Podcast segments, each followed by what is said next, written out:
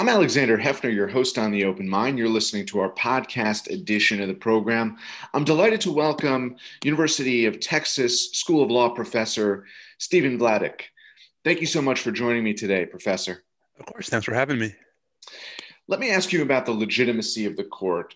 If Amy Coney Barrett is confirmed and is the ninth justice on a new court, does the majority of the American people view that court as illegitimate? You know, it's it's a good question that I'm not sure I, I can answer, and just because I don't know how to count, right? That is to say, you know, everyone's going to have their own views of whether the court is or is not legitimate. I, I think a lot's going to depend on what the court does. I mean, it's one thing if, you know, Amy Coney Barrett's confirmed and in like three weeks, you know, she's the swing vote in a case that throws the election to Trump not hard to imagine in that circumstance that the court's going to have a huge legitimacy crisis. But, you know, the flip side is what about a world where, you know, the election goes smoothly, she's confirmed, and the court actually, you know, doesn't spend the next four years striking down everything that a Biden administration does. You know, I think the legitimacy conversation is just it's nuanced and it's hard and it's messy. And so I think a lot of folks are going to be very bitter about her confirmation. Um, I think there's still lingering bitterness about the Gorsuch and Kavanaugh confirmations. Whether that means we're going to impugn the court's legitimacy as a whole, I think, is is still very much to play for, because a lot of it, I think, depends on what the what this new court actually does. That's really nuanced and helpful, I think, in discerning the trajectory. And part of that trajectory is honoring super precedent. And when we see in her confirmation hearing, her application, her so called application of the Ginsburg rule to really deny merit to long-standing judicial and jurisprudential norms, that doesn't really suggest the the latter of the two directions you you described. The the, the latter being that she uh, heeds precedent and there's a smooth election and there's not a desire to uh, judicially activate um, a an anti um, Biden, you know, or anti uh, Democratic president agenda. Yeah, I mean, I, I, you know, there's lots in her answers that I'm not I'm not wild about. I, I think the the thing from my perspective is that I don't expect a Justice Barrett to be the swing vote, right, on the court going forward. I think the real question is what would her confirmation do to someone like a Justice Kavanaugh or Justice Gorsuch? I mean, we already knew, you know, before Justice Ginsburg passed away that, you know, Chief Justice Roberts had become the median. And, you know, we had seen Chief Justice Roberts actually, I, I think, move a bit toward, not if not the left, at least toward, you know, institutionalist positions in some of these cases over the last year. I don't think it's unreasonable to think the same thing would happen to a Kavanaugh and or a Gorsuch you know, in a world where there's a Biden administration. That that's that's not to say, you know, I, I'm happy with how Judge Barrett has answered these questions, but it just, you know, I think it's it's too easy to sort of lapse into, you know, broadsides um, in a in a world in which I think that the actual reality is very nuanced. I mean, the the last time we saw you know such sort of widespread systematic legitimacy concerns about the court was the 1930s um, and you know before anything external could be done to the court the court itself moved. Um, and i guess you know I'm, I'm i'm not yet convinced that that's not in the offing this time around as well. What would lead me perhaps to see that it's not in the direction is the decision just you know with respect to the way the court is proceeding on voting rights during the mm-hmm. election. So mm-hmm specifically the census, um, which the court is saying the, the count must stop. Um, the the decision as to not consider the violation of the emoluments clause, which was new terrain for uh, Supreme Court jurisprudence, um, but not invalid and not unworthy of their consideration. But um, you know, if if the court without Barrett is going to allow the executive branch to defy those constitutional norms with respect to census counting, with respect to emoluments. Um, how, how could it possibly be that with Judge Barrett on the court, it would it would be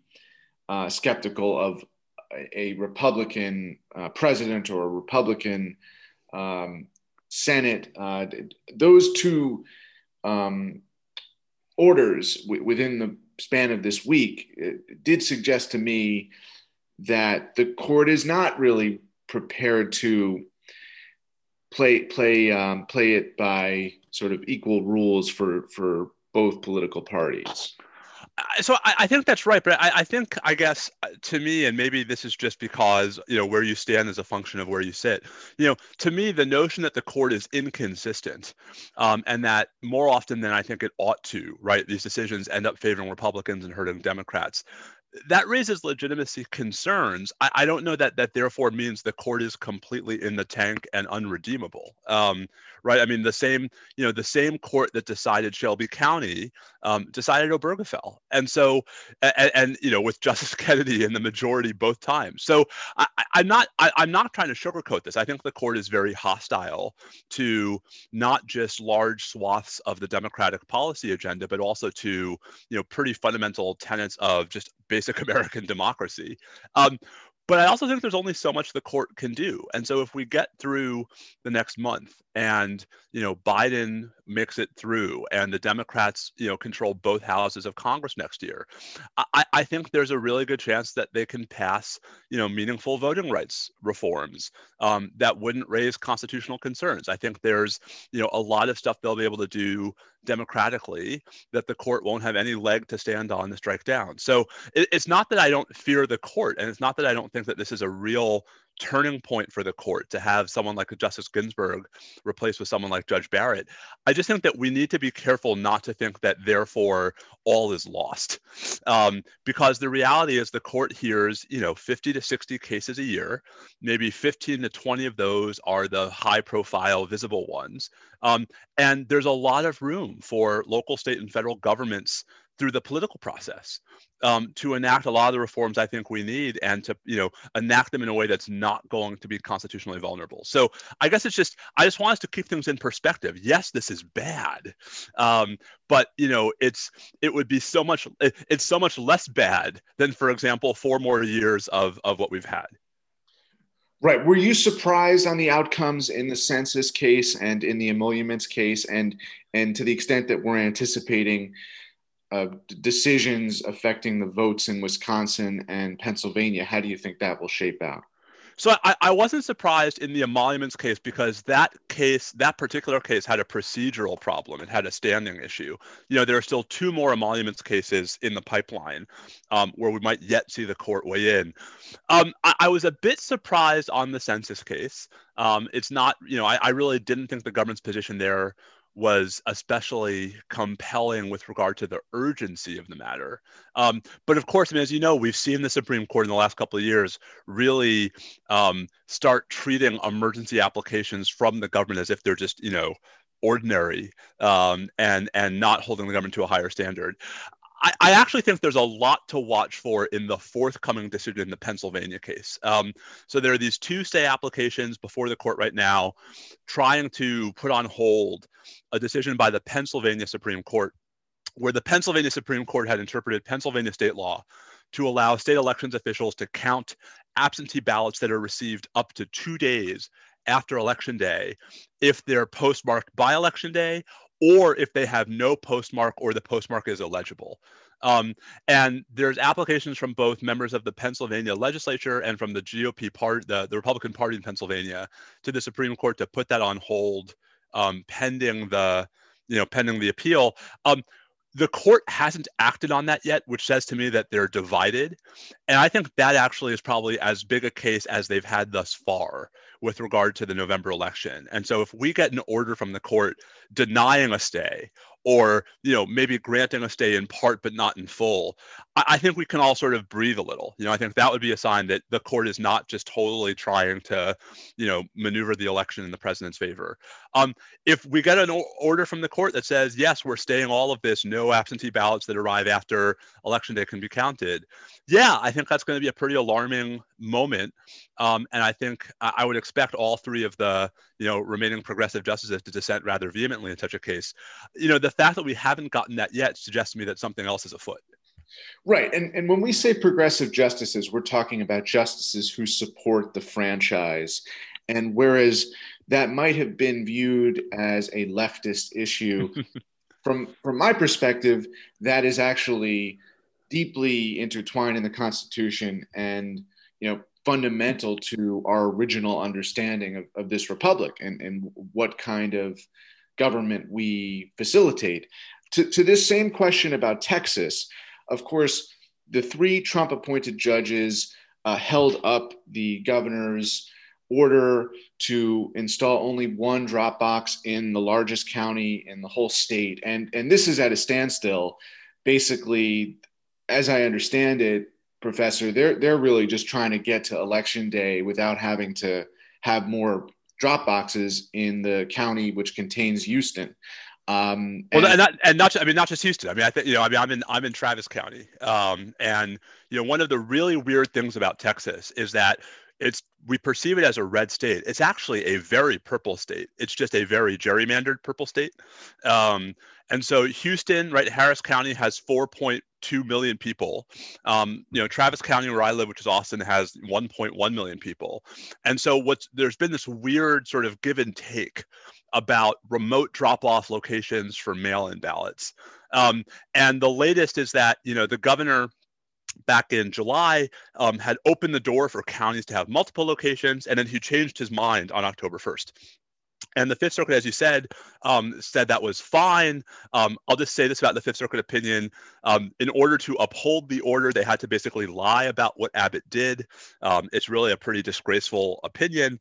Um, but you know, there's parallel litigation pending in Texas state court that I think has a better shot to actually you know restore the idea that you get multiple drop off locations but you know I, I, think it's worth again putting things in context this is about whether those who are allowed to vote remotely with mail in ballots um, but don't want to use the mail right? Um, this is about how they can drop off their ballots. And so it's a big deal, but compared to the actual widespread availability of early voting in person in Texas, um, you know, I think, again, it's if we're talking pure numbers, um, the much bigger deal is that we saw yesterday on the first day of early voting in Texas, record turnout um, in a number of counties, including a bunch of Democratic strongholds. So, again, I mean, I, am not trying to see the world through rose colored glasses. I think there are some really nefarious things going on with efforts to try to sort of, you know, Republicans trying everywhere they can to make it harder for people to vote.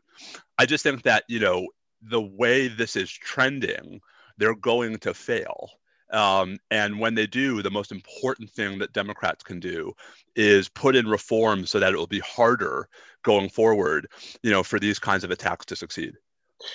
And those people who want to drop off their ballot uh, and and avoid social interaction, um, you know, on a line potentially, uh, we've seen so far there's been uh, adherence to social distancing, and folks are separating themselves within seven feet um, for lining up to vote early. Um, the specific desire for the drop boxes availability, um, which is universal in a place like Colorado, is is for folks to avoid to have that contact amid this pandemic. Mm-hmm. But but what it sounds like is if this is going to be overruled, if Texas is going to be overruled, that will happen at some point, you know, within a week of the election.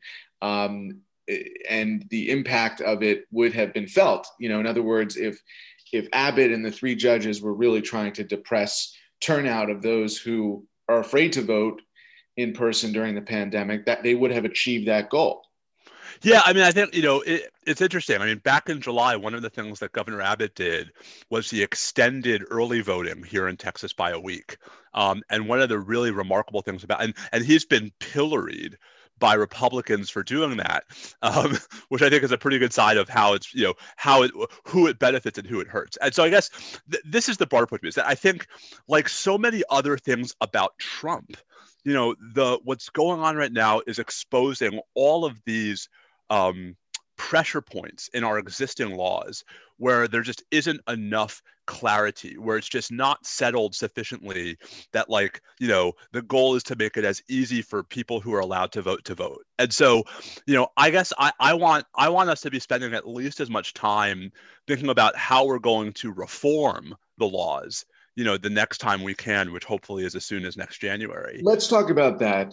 Um, so in judge barrett's confirmation hearing she has um, identified um, much of the Warren Court's decisions and the civil rights era law um, as something she can't weigh on. She she can't weigh on it.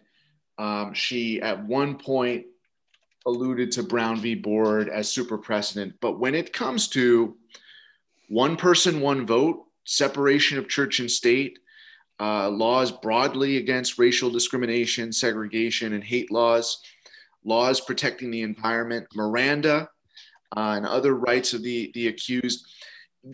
These are simply things that she refuses to comment with any certainty are sacrosanct, are part of the American tradition today of our constitutionality.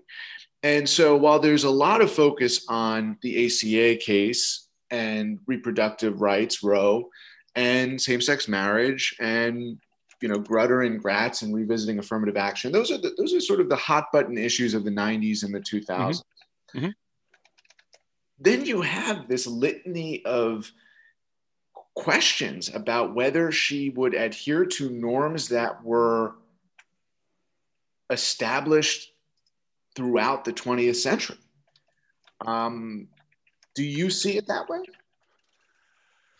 I guess, you know, again, I'm probably idiosyncratic. I, I, don't love this whole sort of idea that we should get pre commitments from judges to particular lines of precedent and to particular decisions. I mean, I think, you know, we all know what's going on here and we all understand why both people are trying to get her to say this and why she won't. Um, I, I think the larger problem is that we live in a day and age where all that matters is getting through the most extreme nominee on your side who can muster 50 votes. And so, because of that extremism, I mean, you know, we know where she stands on Roe and we know where she stands on Brown, and we know where she stands on all of these things. And I just, you know, I, I, wish that the conversation were instead like, why is extremism what we're looking for in our justices as opposed to moderation, right? Why, why is it impossible today to think that someone like Sandra Day O'Connor could ever be confirmed to the Supreme Court? And so, you know, it's yes, I wish you were more honest about where she sits on these things because I think we all know what her answers are. Just like Justice Kavanaugh said, he you know wouldn't commit to certain things, and then as soon as he's on the court, he commits to them. I just I just think that this having, is a charade.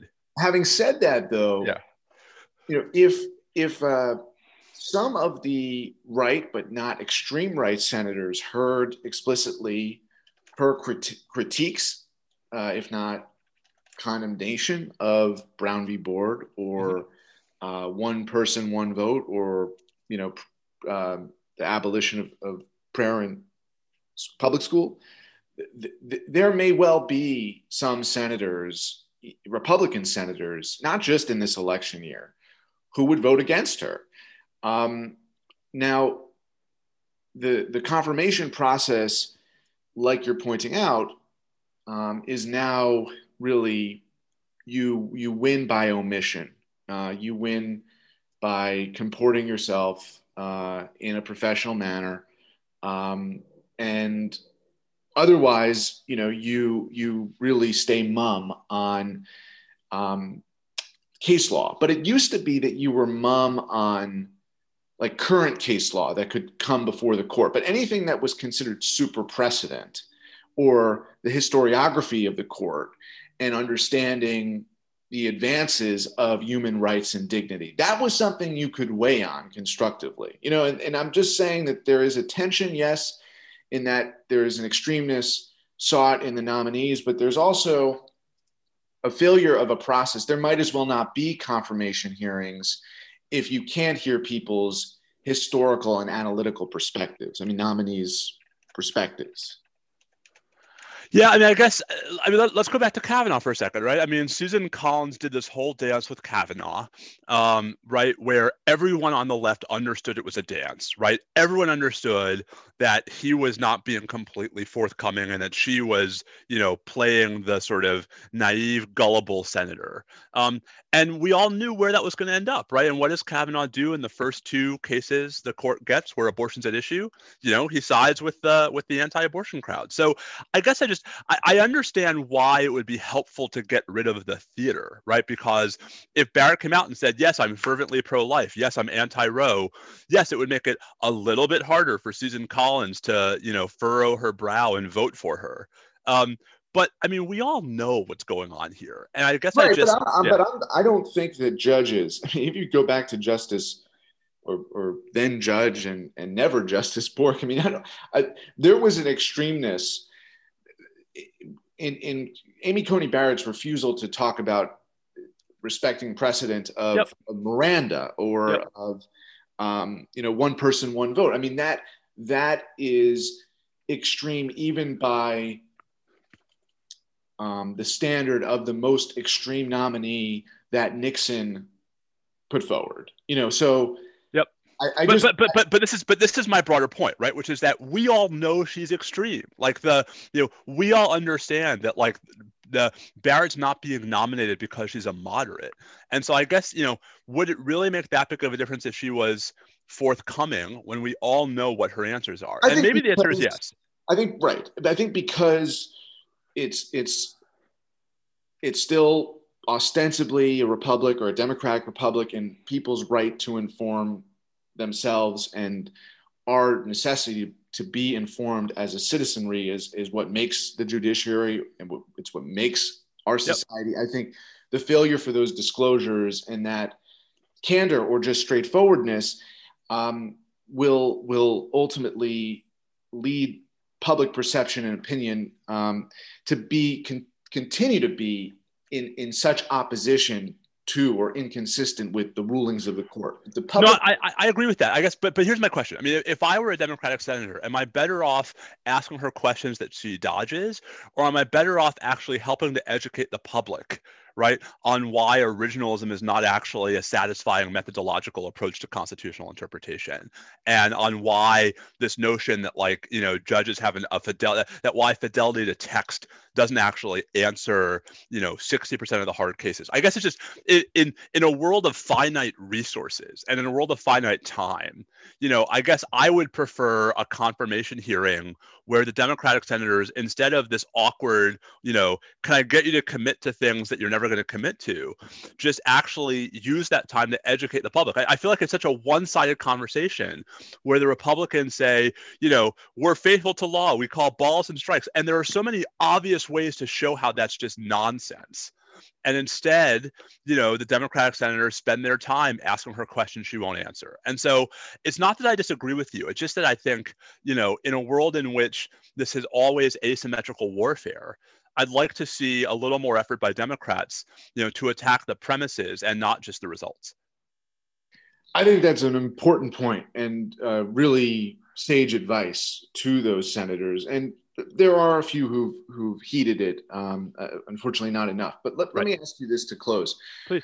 Th- those Federalist Society cheerleaders um, who and and advocates who um, were pleased to support Donald Trump um, for judicial appointments, uh, stacking the federal bench, um, packing the Supreme Court with three extremely conservative judges, um, two justices, likely a third justice now. Um, do you think that they are on the same page with the demolition of all of the Warren Court's rulings and all of the civil rights legislation? Um, you know, clearly. Uh, George Conway and checks and balances, and and you know others have come out who once identified themselves um, as part of that tight knit group, and some still are cheerleading for Amy Coney Barrett. Um, but the reality is, um, they, you know, I, I don't know how many of the textualists, strict constructionalists, originalists are in the camp of wanting to repeal uh, or overturn the, that body that I described, even going all the way back to Social Security, Medicare, Medicaid. Yep. Um, and I hope that you could just weigh in on, from your perspective, what percent of, of the um, strict constructionist lobby um, supports the wholesale um, revision of contemporary American society, not just affirmative action, not just abortion, um, and not just same sex marriage, but all the other issues that we talked about today? Um, it's it's a great question, um, and I'm not sure I'm a, the right person to answer. I mean, that's really a question for political scientists. I will just say that I think that it's again, and, and I, I realize I'm beating a dead horse. I think this is where the talking points version of the story and the and the nuance are, are very different. Um, most Americans, including those who self-identify as conservatives, support a heck of a lot of the Warren Court's seminal jurisprudence. I mean, Gideon right? The right to counsel um, is a seminal decision that just about everybody except Justice Thomas supports, um, right? You know, Miranda is actually pretty popular even among Republicans, and so, you know, when and and indeed Roe, right, which of course is the front and center piece of all of this, isn't even a Warren Court decision. Um, so, so I think you know when we talk about like the all of the foundational precedents of the Warren Court era that are still on the books, I don't think there's going to be a massive revision of those precedents. I think it's going to be much subtler and more insidious, which is that, you know, a conservative court's going to make it much harder to enforce the rights that those cases recognize. A conservative court might identify newfound exceptions to some of those rights. Um, but when we talk about even some of the more significant modern decisions like Obergefell and gay marriage, I, am not actually worried that even a 6 3 court with a Justice Barrett is going to reverse Obergefell because I just think that like the societal cost of that are far greater than the doctrinal satisfaction would be. And, and so I think I, I, end where we started, which is with the court's legitimacy. You know, John Roberts is no fool. And he, as much as anybody else, understands that the only way for his long term project to succeed, where a conservative court is able to exert hegemony over an increasingly democratic, both small d and big D, you know, polity, is if the court is perceived as legitimate. The easiest way to destroy that project is to rush too quickly to to, to pare back these precedents. Um, and so, you know, again, I, I, think it is incredibly unfortunate that it looks like we're going to have a Justice Barrett replacing a Justice Ginsburg. But I think we shouldn't assume that the court overnight is going to convert into a, you know, um, Republicans uber alles machine, not because they don't want to, but because at least some of them are going to understand that it is actually decidedly against their long term interest to do that. Stephen Vladeck, uh, professor of law at the University of Texas. Uh, thank you so much for your insight today. Of course. Thanks for having me.